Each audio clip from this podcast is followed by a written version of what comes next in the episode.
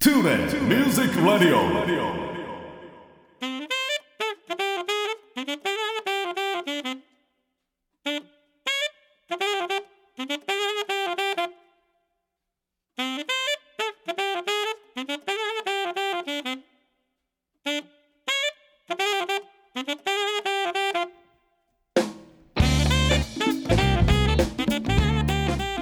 皆さんこんにちは大阪吹田の音楽スタジオトゥーレミュージックラボのディレクター兼ボーカル講師林慎二郎ですこの番組ではトゥーレミュージックラボの生徒の皆さん講師陣その他関係者の方をお招きして音楽や演奏の話時として普段聞けないような雑談などをお送りしています番組の最後にはプレゼントコーナーもありますのでどうぞ最後までお聞き逃しのないようそれではしばしのお付き合いよろしくお願いいたします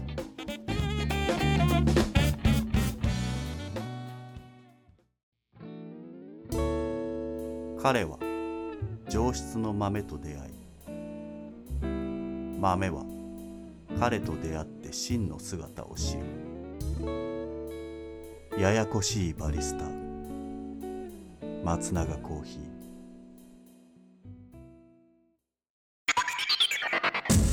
トゥーレミュージックレディオ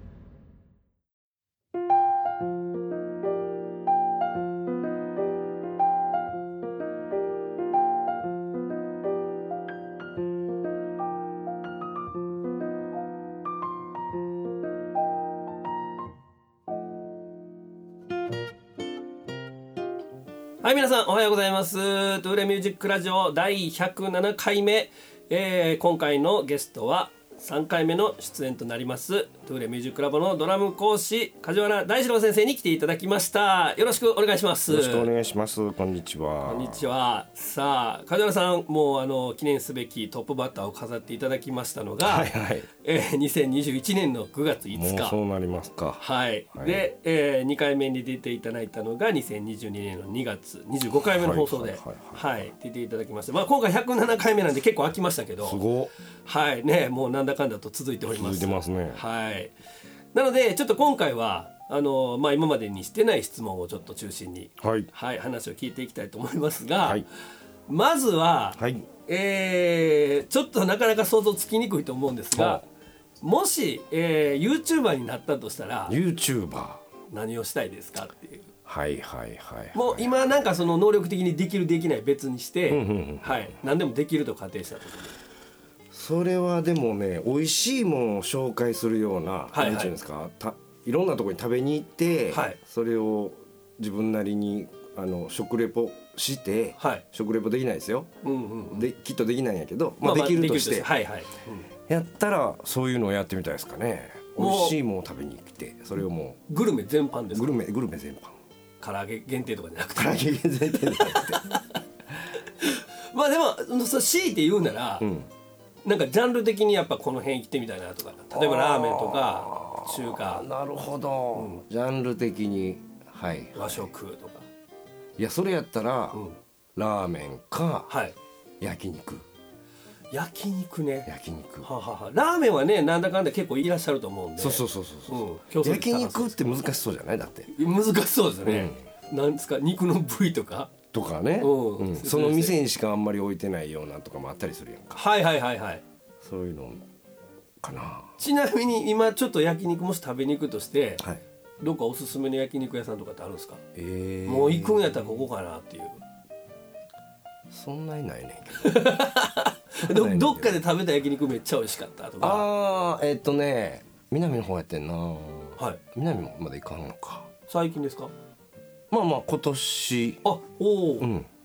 そこはねちょっと店の名前パッと出てこないんですけど、はいあのーまあちょっとそのお高いまで行かないですけどもはい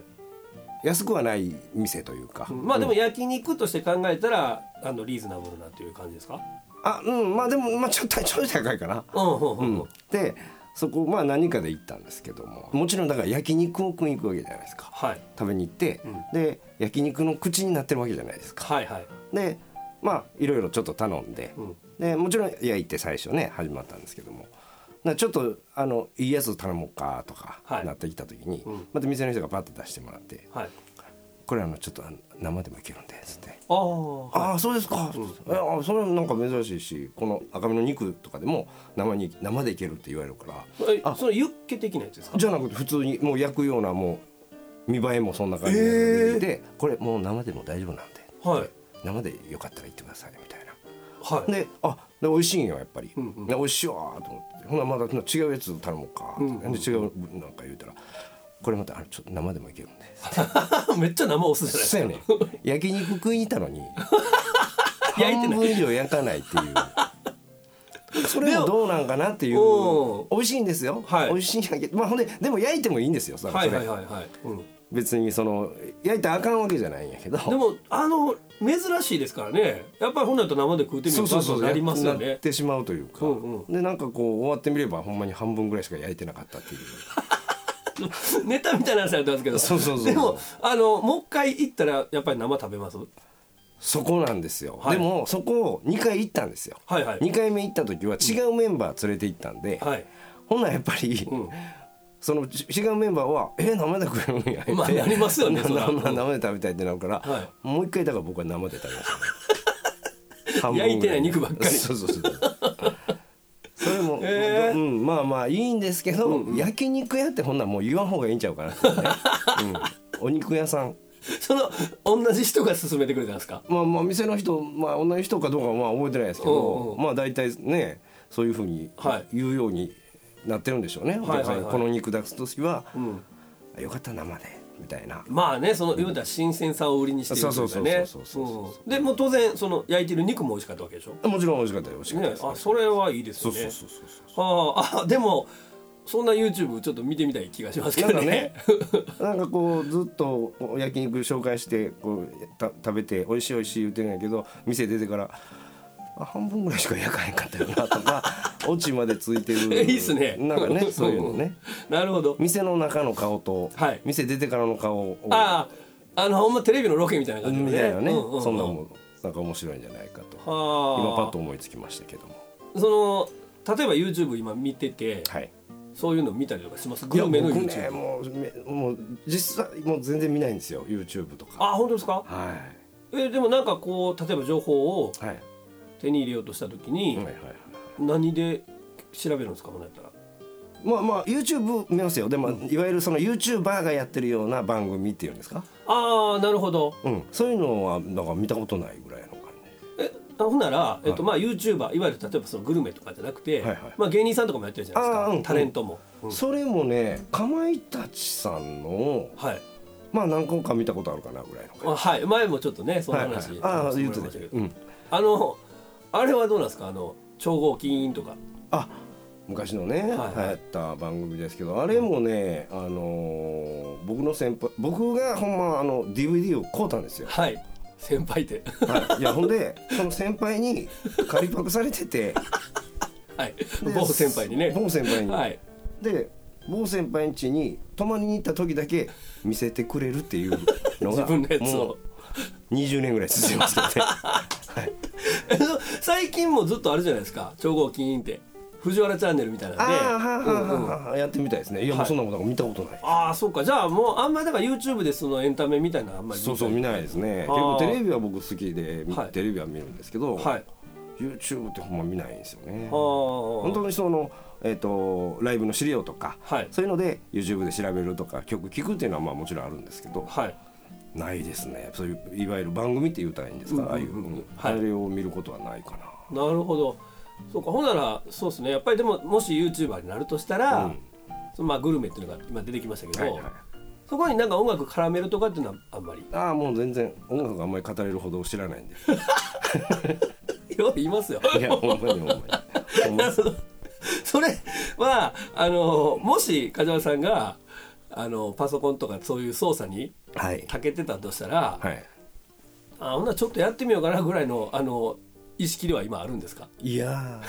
ー今聞かれたからそれをなんかこ うパッと出てきただけで、はいうんいやもうそんな YouTube とか YouTuber とかもう全然興味ない ですね人見知りですからね。 本当にわかりました。ありがとうございます。はい。えーということで、えーまず最初のコーナーは、もしも梶原さんが YouTuber になったら何をしたいかということについてお話をしていただきました。 Tulip Music Radio.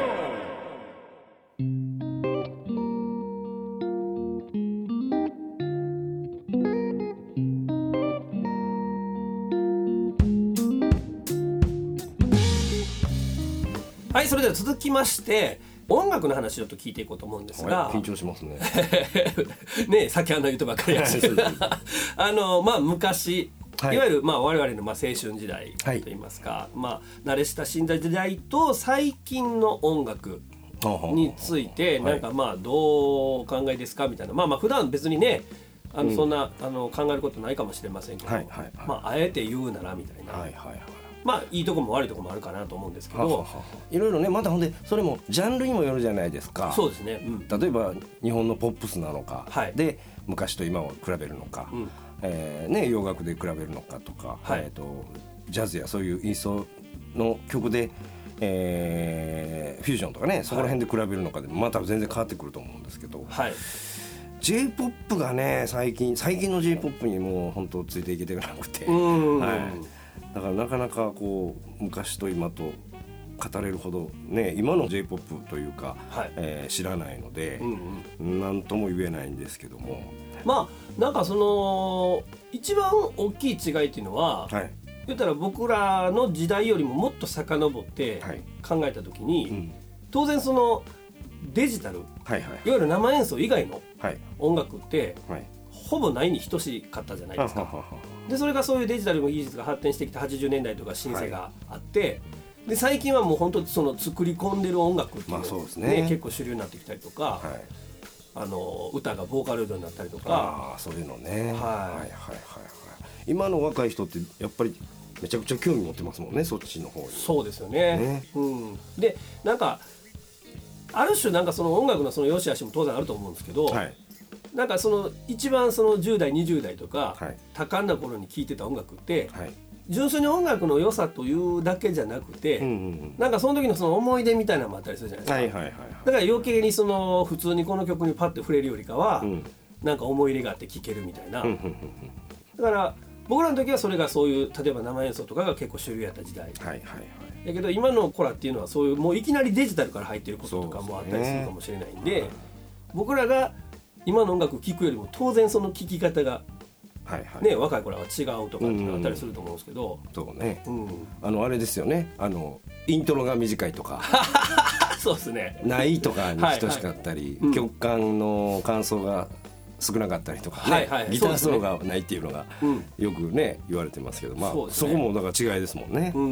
んんなんか僕らの頃ってやっぱりイントロイントロが長い曲もちろんあったし、はいやっぱりそれであ始まった、うんワクワクしてて、はい歌が始まるみたいな。うんところがやっぱりあったんやけど、今の頃にしたらなんかそれが邪魔みたいでねああそうです「かはねよはよ本編うん聞きたい」みたいな感じではいはいはい、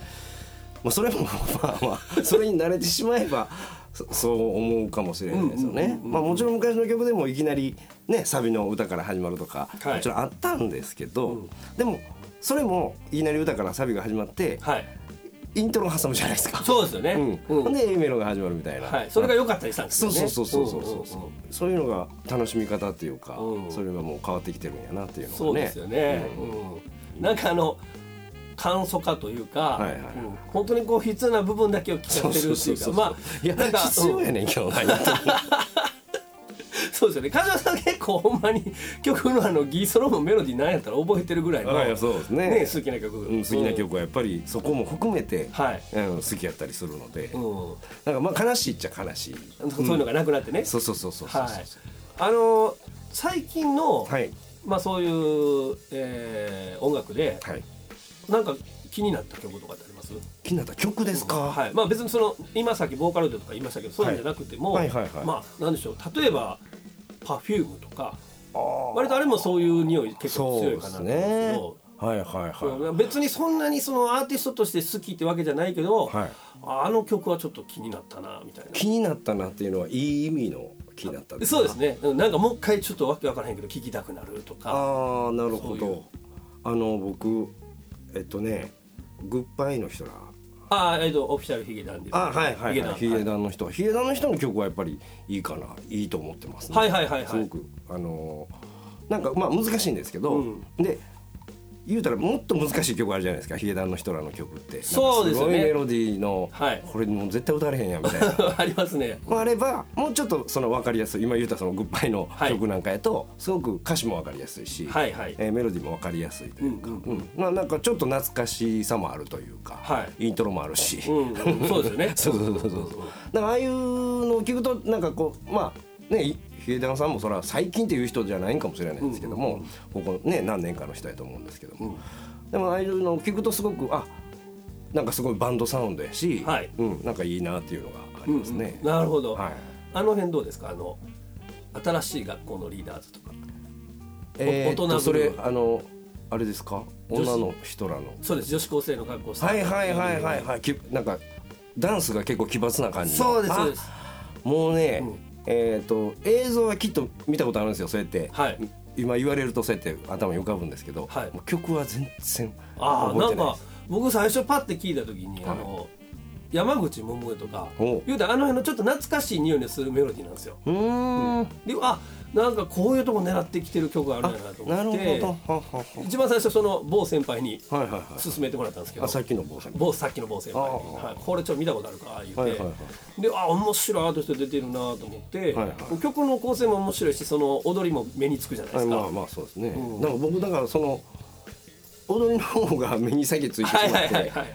曲が全然もう全然入ってないですねなるほどなるほど、うんまああれも面白いなと思ったんですけどあ、まあそうですかはい、でもやっぱりそれその言うたらその昔のうんうんちょっとテイストが入ってるからっていうところはいはいはでいそういうことやね懐かしい気持ちになったりとかってあいーそれう、はねうん、かもしれませんいけやどそれはそうかも生徒さんとかどうですか生徒さんね生徒さん僕の生徒さん結構あの若い生徒さんってまあ少ないっちゃ少ないので、はいうん、だからなかなかその今の音楽をこうやりたいとかいう生徒さんはいてないっちゃいてないんですけども、うんうんででもやっぱり専門学校のはいで教えてるんですけども、その子らってやっぱりねもちろん19とかはい20歳の年代なんですけども、やっぱりこうその最近の音楽を例えば持ってきて演奏してそれを評価するとか、えーここはこうしようとかいうのももう別にいいんですけど、はいなんか専門学校やとやっぱり今の音楽は今の音楽でん好きでかまへんねんけども、そはいの人らが好きでかまへんねんけども、やっぱりそのそこらの世代の知らない音楽を僕らがやっぱり伝えていかないといけないので、うんなんか結局そういう若い子を教える時でもそういう、えー、と今の音楽をあんまりしないので。そうですよねそうなんですよ。だからうんうんそこまでやっぱりこう僕は触れてないですね。もうはいはいはいは本い当最近の音楽に。いやーそうですよねまあそのボーカルとしても例えばボーカロイドの歌を歌いたいとか、なんか今でこそなんかそれを歌ってみたみたいな人たちの動画が増えてるから、別にそのボーカロイドの歌を歌うって当たり前になってきてるけど、はいはいはい出だしの頃とかえこれをどう教えたらいいのみたいなのあそがうねありましたもんね。はいはいはでやっぱ基礎がやっぱりちょっと足りてないから、んやっぱりまずはその基礎をしっかりつけて、この曲こういうふうにアプローチしたらとかっていう話とかしましたけど、うん。まあ難しいですねやっぱだいぶ違いはありますよねそうですね。うん、うんだって考えるといやありがとうございますいえいええーまあねあの出演回数が重なってる先生方にはちょっとこういう質問もしていこうかなと思うんですがあなるほどはいえーこのコーナーでは、えー昔と今の音楽について話を聞かせていただきました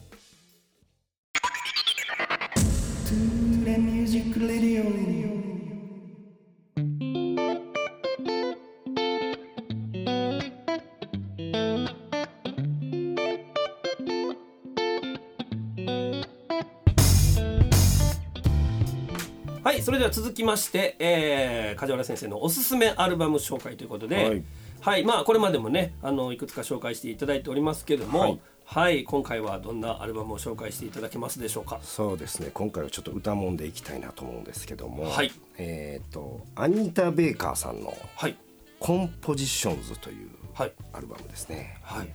えー、っともうめちゃくちゃ聞いたんですけど、はいえーこのポジションズからのそのなんかこう、まあ、シングルというかそのめちゃくちゃ有名になった曲がもしかしたらないんかもしれないんですけど、まあ、前編結構まあこの人のアルバムなんであのちょっとゆったりした、はいブラックな感じの曲なんですけども、まあ、ビートで言うとこうシンプルな8ビートやったりとかはいするんですけども、なんかもうその8ビートとフィルインええーリズムの合間にね入れたりするようなドラマが入れたりするようなものなんですけどもそれがねシンプルなんですけどもめちゃくちゃ歌えてるというかで必要な時にだけ入ってるっていう。うー曲が多いんですよこのアルバムの中の曲でね、うん、もうそこで昔こう、えー聞いた時にやられちゃいましたねえそのえドラマはお一人なんですかアルバムの中一人やったと思いますリッキー・ローソンって方やったと思うんですけどねはいはいそんなめちゃくちゃ有名な人じゃないと思うんですけどはいリッキー・ローソン自体もそんなにえっともともとそういうなんていうんですかね、えっと手数が多いような、えープレイヤーじゃないので、はいうん、なんかやっぱりこう時代とともにね今の音楽でどうしてもちょっとハイパーな人がやっぱり流行っちゃってるので、うんなかなか渋いところで言うとおー、うん、目立たないねあのミュージシャンかもしれないんですけども、はいはいその人の、ね、ビートとねフィルがいいんですよね。いやこれでもむちゃくちゃドラマからすると興味深い話かなと思うんですけど、はいはいはいなんかねだからその派手なプレーってすごく分かりやすいうん入り方してきますけど、はいそうじゃないところにこの魅力を感じてる深さみたいなのとかそうなんですよね、うんうんうんうんそこがねだからこう説明するのも難しいんですよ、はい、うん、うん、ただの8ビートなんで、はいゆっくりしたゆったりのテンポの8ビートやったりするんで、んでも実際これをた例えば自分が演奏してこんだけかっこいい8ビートになるのかどうかっていう方なんですね。うん、だから例えば派手な曲でこう、ね、テンポが速くてこういっぱい手数があるようなやつっていうのはなんかこう勢いですごくかっこよさが出たりはするんですけども、やっぱその勢いもそんなになく。はいえー、テンポ的にねゆったりなんでしかもシンプルで音数も少ない、で、えーなかなかフィルも入らないような、うん、ずっと同じテンポで同じパターンを続けてるみたいなところがそれがねなかなかやっぱり自分でやろうと思ったら絶対できないなっていうところから始まってそれうん好きになっていくって感じですかね。はいそれはその同じことをずっとプレイしてる間っていうのは、はい何がその遠い存在なんですか例えば音色なのかそあーのタイミングなのかそうもちろん音色とかもねあのその素晴らしいんですけども、、はいでいわゆる、えっとレコーディングの時にメトロノームですねクリックを聞きながらやってるとは思うんですけども、ただ単に正確っていうわけでもなく、はいうん、やっぱりねそのシンプルな8ビートでドゥッツッカッドゥッツッツッカッツッっていうだけの一小節で言うたらねそれだけなんですけどもそれがめちゃくちゃ歌えてるっていう感じへ えそれが、うん、だから機械軸にも聞こえないし、はいテンポはきっちりしてるんですけど、うんまあ、もうそれはだからドラマだけの、あのー力量じゃないはずなんですね他の楽器との絡みもあっての、はいはいうんやっぱりその8ビートやったりするので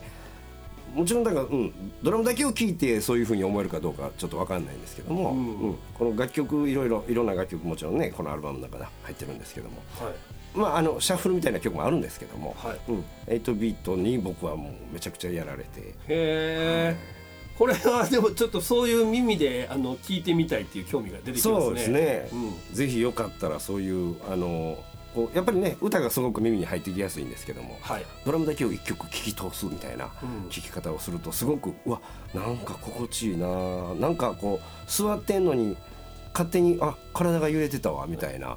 ええていうのってなんか本物やなって思ってしまうというか。はいあなんかそこはわかる気ながんしかます。乗ろうと思って聞くと体を動かせるんですけど、ううんんうんドラムいやまあめっちゃ心地いいなと思ってこう聞いてると勝手にこう横揺れしてる自分がいてたみたいな、はいうんそういうのってすごいなとか思って、ねその長年かけてその音楽に精通してきてるプレイヤーが言う話ですから、はいはいはいほんまにそそうでしょうねやっぱりね、はい自然にその体を動くっていうかうね、ん、アニタ・ベイカーさんってジャズの方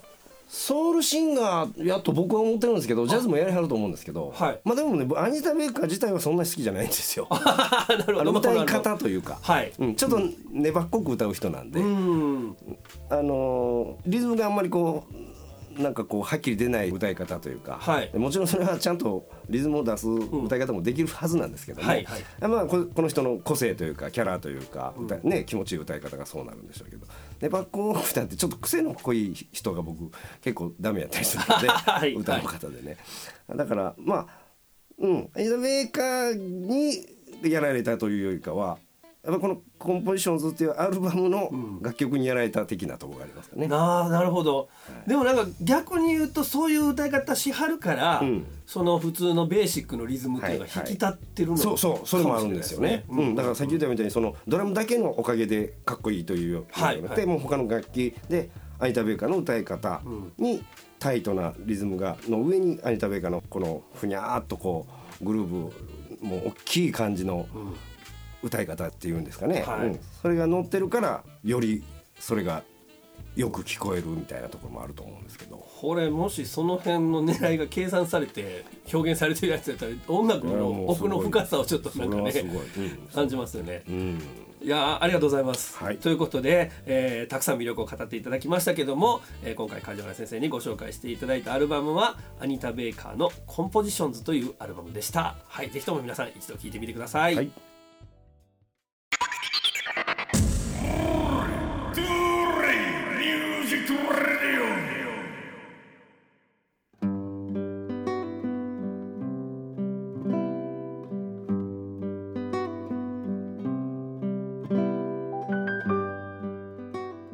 はい、それではここで、えー、梶原先生のインフォメーションのコーナーに、えー移っていきたいと思いますが、えー直近でも先々の大きめのライブでも結構ですのでご紹介いただきたいと思います。はい、えーっとですね、この年末、そうですね、この11月、12月、特に12月ですけども、はいまあ今までね、ちょっとコロナ禍もあって、年末と言ってもすごく暇な年が2、3年ね、やっぱはいり続いたんですけども、今年の年末にかけてはちょっとあの忙しい、えー日々になりそうかなという感じなので、はいすべ全てを紹介できないんですけども、はいえっ、とどうですねいろ いろいろいろやりますね、えーいいですねえっとね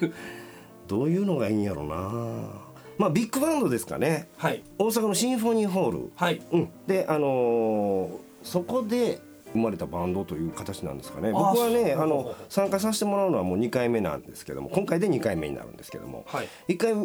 初めて参加した時でももう45年前になるのかな。うん、うん、で久しぶりに僕またあの、えーシンフォニーホールビッグバンドっていうはい、名前がついてるバンドなんですけども、はいうん、そこに、えー、と12月の4日、はい月曜日ですかね、はい、そこでまたあのビッグバンドにもえあーっと入れてもらいますしあとはですね9日、えー12月9日ですね土曜日これは毎年やってるやつなんですけども「アマシンアルカイックホールはい奥東でですね、はい、ネイバーフットビッグバンド。はい、はい、これは、えーまあ今亡きですけども古谷隆さん、えーがリーダーで、えーずっとやられてたバンドですけども僕もこれはもうもう10年ぐらい経つのかな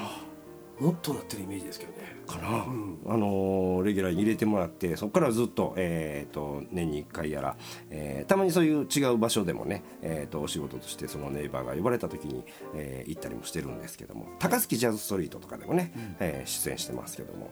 その、えー、と年に1回のネイバーフットビッグバンドの、えーリサイタルがですね、えー12月9日にあります。こちらもね、えー、と素晴らしいミュージシャンと、えー素晴らしい楽曲の、えーオンパレードでございますので、ぜひぜひ聴いてもらえたらいいかなと思います。はい、あとですねじゃああと一つ、はいえー、とちょっとキャラが違うやついきましょうかお、 12月10日梅田オールウェイズさんですね、はいそこでですね、えーソウルソウルナイトもうこれ11回目になる、はいまあ、バンドなんですけども、はい、えーいわゆるねあのーこう、まあ、年代はいろいろですけどもソウルの音楽をカバーして、えーやるというバンドなんですが、はいでそのもちろん、えー、と素晴らしい、えーシンガーも、えー、と2人いてるんですが、あるコーナーでですね、あのーバンドメンバーも歌うというお、はい、そういうコーナーがありまして全員歌うんですか。 全員歌います。あ、すっごい。はい、僕ドラム、はいでもちろんベースキーボードギターそしてトランペットサックストロンボーンという編成なんえ、ですけどもめちゃくちゃすごいですね、それ。それねえっ、とまあ一曲まるまるというわけじゃないんですけども、はい毎回だいたいまあ j p o p になるんですか j p o p ですね、へー j p o p をメドレーにして、はい一人ずつこう交代でまあワンコーラス半ぐらいずはいつ歌っていくという、えーすごく恥ずかしいすごいですねあるんですよこれほう11回も続いてるんで、はもうももちろんソウルもね楽しんでいただきたいんですよそのあの素晴らしい、えー、とイリちゃんという、えーボーカリストですそれと,、えー、と高岡陽子というねお二人のボーカリストの素晴らしいあの、歌声も聞いていただきたいんですけども、そのえっ、とねえっ、とこうなるとこ声がちょっと小さくなってしまうんですけどもその名物コーナーになってるんですね。はい、それの11回毎回やってるんですか毎回やってます。うわーすごいですはねい、で今回11回目で、はいえー、とこの間、えー、と今年の1月かなにあの10回目、はい記念すべき10回目って言うとったんですけども、その時は、えー、と日本のポップスメドレーっていうんですけども、はい日本のポップスメドレーのメドレーしましたえな のでだからむちゃくちゃ曲数は多いってもこうとだでかすからえっ、と1人2曲ずつぐらいになるんですか ねえ例えば何でしょうあのマッチの曲が3曲とかまあまあちょっと古すぎるかもしれないですけさあどでもいろんなそういう古いのも含めていろいろですよ、えー、チェッカーズ3曲とかそれのメドレーってことですよねそうですだからうわーすごいですねすごいですよどの辺の j p o p いくんですか年代的に言うと年代的に言うと大体皆さん古いで すね。まあそうなりますよねもうもう皆さんお年もお年なので、はいはい。まあ大体うん昭和で すね。昭和ですね。歌謡曲世代ですねそうですねはい、い、やこれ楽しみですねちょっと はい、これはね、まああのーもうここはもう笑っていただく場所なので。いやいやいや音楽を楽しむといえば笑っていただく場所なので、えーぜひそこのコーナーは笑いに来ていただければあこれげでもごめんなさい素朴な疑問ですけど、はい梶原さんが歌う時はそうでしょドラムはそれねまあ内緒にしたいぐらいなんですけども、はいメンバーの誰かがおドラムを叩くんですよ。でもメドレーやからはい、あだから例えば僕の歌う出番が3曲目やとするじゃないですか、はいはいじゃあ12曲は僕叩くんですね、はいはいはいはいで,、でそのつなぎの部分をもうずっとリピートをなんか繰り返すんですよあーピアノだけでとかはいその時に僕歌とってその人が変わって僕が前に出て行って、えー僕はもうマイク持つ手が震えながら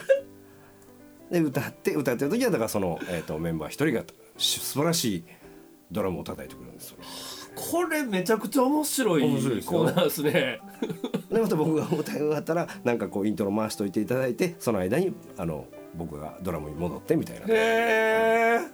わかりましたありがとうございます12月10日のはいはいそうですねはい日曜日ですねはいはいぜひともまたこういうのもこういうのもやってますんいでやこれ興味深いです、はい よかったらであとは僕はあの、えーブログやってましてはい梶原ブログともう入れていただいたら、えー、梶原漢字で、えーブログカタカナで入れていただいたら多分まあ1個目2個目3個目あたりに出てくると思いますのでわかりましたはい、そちらでよかったらチェックしてくださいはい、あの説明欄の方にも、えー今紹介いただいたライブ情報とそれからブログのね、はい、リンク記載しておきますが、はいあとまあ SNS ですね、はいはいそちらの方も記載していこうと思いますけども、はいえー SNS はどうですか梶原さんなんかこう積極的にこうやってることってありますああ SNS ね僕えっ、と、えーこのブログと、はいえっ、と Facebook ですね、はいそれと、えー、2年前ぐらいに始めたはいイースターはいあこのイースターがなんかちょっと新鮮でだから面白いですねおそうですかまあ面白いというか、うんまあ新鮮なだけですけどどうなんかその上げていく投稿する方向性みたいなのってある程度決めてるんですかうん決めてるというかあのだからせっかくあの新しくインスタを始めたんで、はいだからなるべく被らんようにしようという感じはあはいしてますね。はいうんだからなんかこうねどっち見ても同じ情報が載ってるっていうのももう一つの宣伝公開とは思うんですけども、なんかまあ例えば、えー、と Facebook の方ではしっかりライブを中心にいろいろそういうのをね宣伝というか、はいうんでインスタの方でももちろん宣伝もさせてもらいますし、まあでもなんかこう全然食べに行ったラーメンとか、うんえー、とストーリーズっていうんですか、はいああいうのであの上げたりしてなんかストーリーってね結構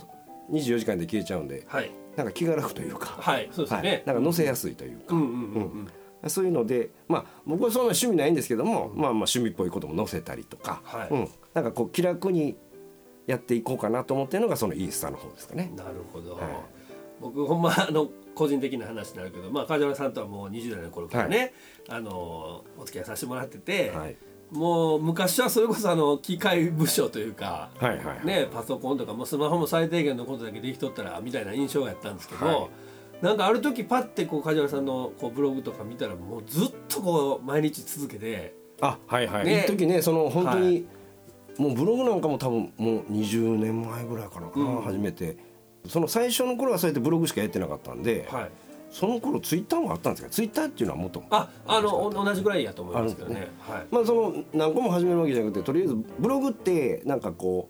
う見に来たい人だけが見来る感じじゃないですか、はいはいだからなんかあのねツイッターとかやるとなんかもう別にいらんのも目に触れるみたいなところうんそうですよねのが、うんブログってまああの見に来たい人だけになっちゃうので、うんそっちの方がなんかこう僕はいいかなとか思って、はい多分ブログを始めてでもねそのブログ始めた時はブログでツイッターみたいなようなことをつぶやくみたいなこともずっとやってましたから。はい、なんかその長く書かないといけないみたいなねありますけどそうそうそうそうの短い文章だけとかねううんんううんうんだからもう全然そこはもうそれしかやってなかったし、はいうん、なんか気楽にやって結構その頃はね毎日そうなんですよあれものすごいだから僕書影響を受けて、はいあの梶原さんがこん なまめにもう23年ぐらいずっとやってましたねやってましたね毎日その頃はねうんうんそうなんですよそれにあやかって僕も2年ぐらいは割と毎日ちょっと更新してたりしてたんですけど、そうだからあの辺からあすごいやっぱもうこう勝って決めたらまめにいけないなっていう、あーうんだから大体ねフェイスブックとインスタとかも、はい同じ情報を上げてらっしゃる方も結構多いじゃないですか、うんうんうんうんだからその違いがあるっていうことで結構その両方で楽しんでもらえるそうなんですよ、そんな感じ、じにね思ってもらえればいいかなと思って全然だからあのえっ、とインスタの方も、はいよかったら皆さんフォローしてみてください わかりました、これもあの説明欄の方に記載しておきますので、はいえーということで、えーこのコーナーは梶原さんの、まあ、ライブインフォメーションそして、えー SNS のインフォメーションをさせていただきました。彼は上質の豆と出会い豆は彼と出会って真の姿を知る右腕はバランス取りだ松永コーヒー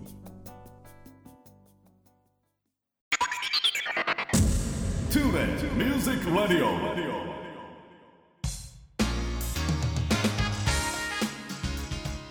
はい、それではここで、えー月間キーワードクイズのコーナーに入っていきます。えー毎月とあるアーティストに基づくキーワードをゲストの方にお答えいただきますが、えーそのキーワードから連想されるアーティスト名の正解をお答えいただいた方の中から抽選で2名様に Amazon ギフトカード1000円分をプレゼントさせていただきます、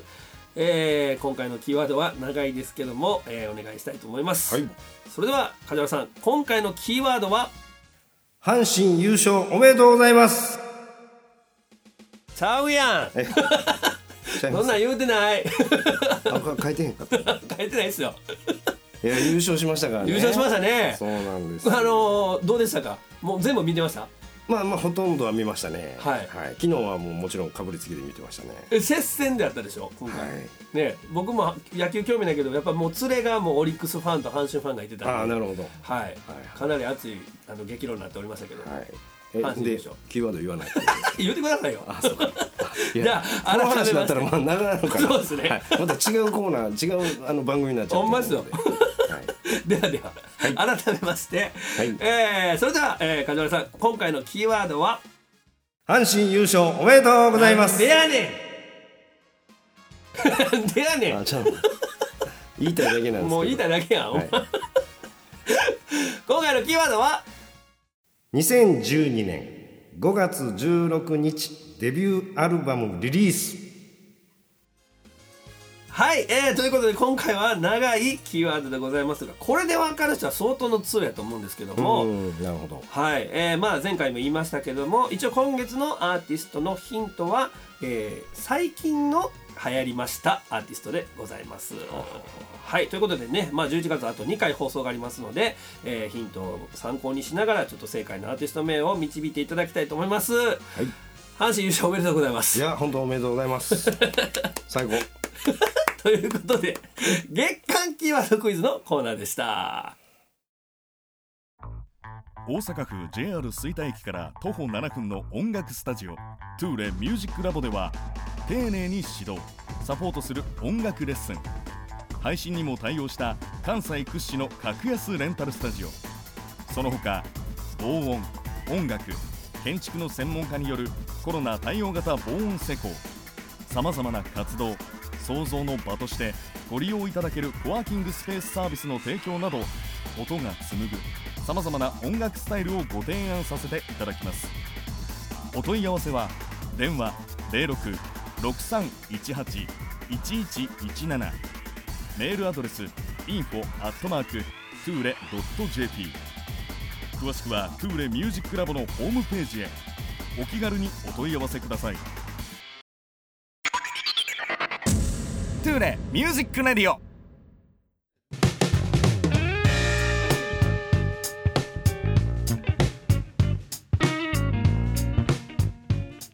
さて皆さんいかがだったでしょうか、えー、梶原さん出演ありがとうございました、はいありがとうございましたねえあの最後のコーナー決めているんですけども、はいえーこの、えー月間キーワードクイズの合間にもうやっぱ阪神の優勝の話で、ははいい盛り上がってしまいましたが、はいえーまあ、今回はちょっと別のテーマでエンデはいィングあちょっと締めたいと思はいいますが、えーまあドラマーとしてご活躍されてるわけなんですけども、もし、はいドラム以外の楽器で、はいえーまあ、才能があったとしたら、はいはいはい何をしたかったかっていうことを聞いてみようと思うんですがそうですね4番サードぐらいがいいです かねやっぱ引きりずられてますやんもう4番さんドラム以外の楽器、はいこれねえっ、とやっぱりもちろんドラム好きなんですけども、意外と聞かれるとこれもね一本に絞れないんですけどやっぱりね憧れはやっぱりリード楽器もちろんボーカルさんも含めての、はいまあ、やっぱりこう普段ね、はいやっぱりこうバッキングをしてるうん立場から、皆さんを支える立場じゃないですかどっちかというとそうですね、うんでもやっぱこう前に出るは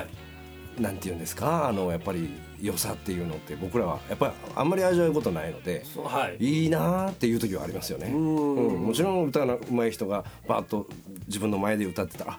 最高やろなとか、うんうんうんえーサックスの人がパーンいってる時とかいいなとかいうのがあるのでやっぱり、うんリード楽器に憧れるというのはありますね。まああのあえてはいやるなら、はいもちろんそのリード楽器ねたくさんありますけはいどはいはいはいはいもうどどこですかいやーでも歌ちゃいます、うん、あ一番なんかこう伝えれそうな、うんまあ、楽器っていうかね、まあポジションじゃないですか言葉もね言葉もありますから言葉もし、うんはいで自分の声ですもんねそうですね楽器通した声でも何でもないわけじゃないですか、はいうんだからやっぱりそうすなんかこう絞るのならばボーカリストさんですかねなるほどそんな歌が12月10日の夜には オフラインで聴けるということでそうですねこれはぜひ1と分半もぐらいだけ、 えーボーカリストになる時が来るんですけどね、はい、ぜひとも皆さんあの梶原先生ファンはもっとより、えー、ぜひともドラマーが歌う ねめちゃくちゃハードル上げてますけどいやいやほんま上がりすぎですよ まあでもねあの他の楽器の方もね、はいはいそうですよ歌われるわけですから、これはなかなか興味深いライブだと思いますので、はい12月10日はぜひとも梅田オールウェイズチェックしていただきたいと思いますがははいい、あのーまた機会がありましたら梶原さんご出演の方よろしくお願いいたします。ぜひぜひまた呼んでください、はい、よろしくお願いします。ということで、えー、トゥーレミュージックラジオ第107回目は、えー、ドラム講師、梶原大志郎先生に出演していただきました。ありがとうございました。阪神優勝おめでとうございます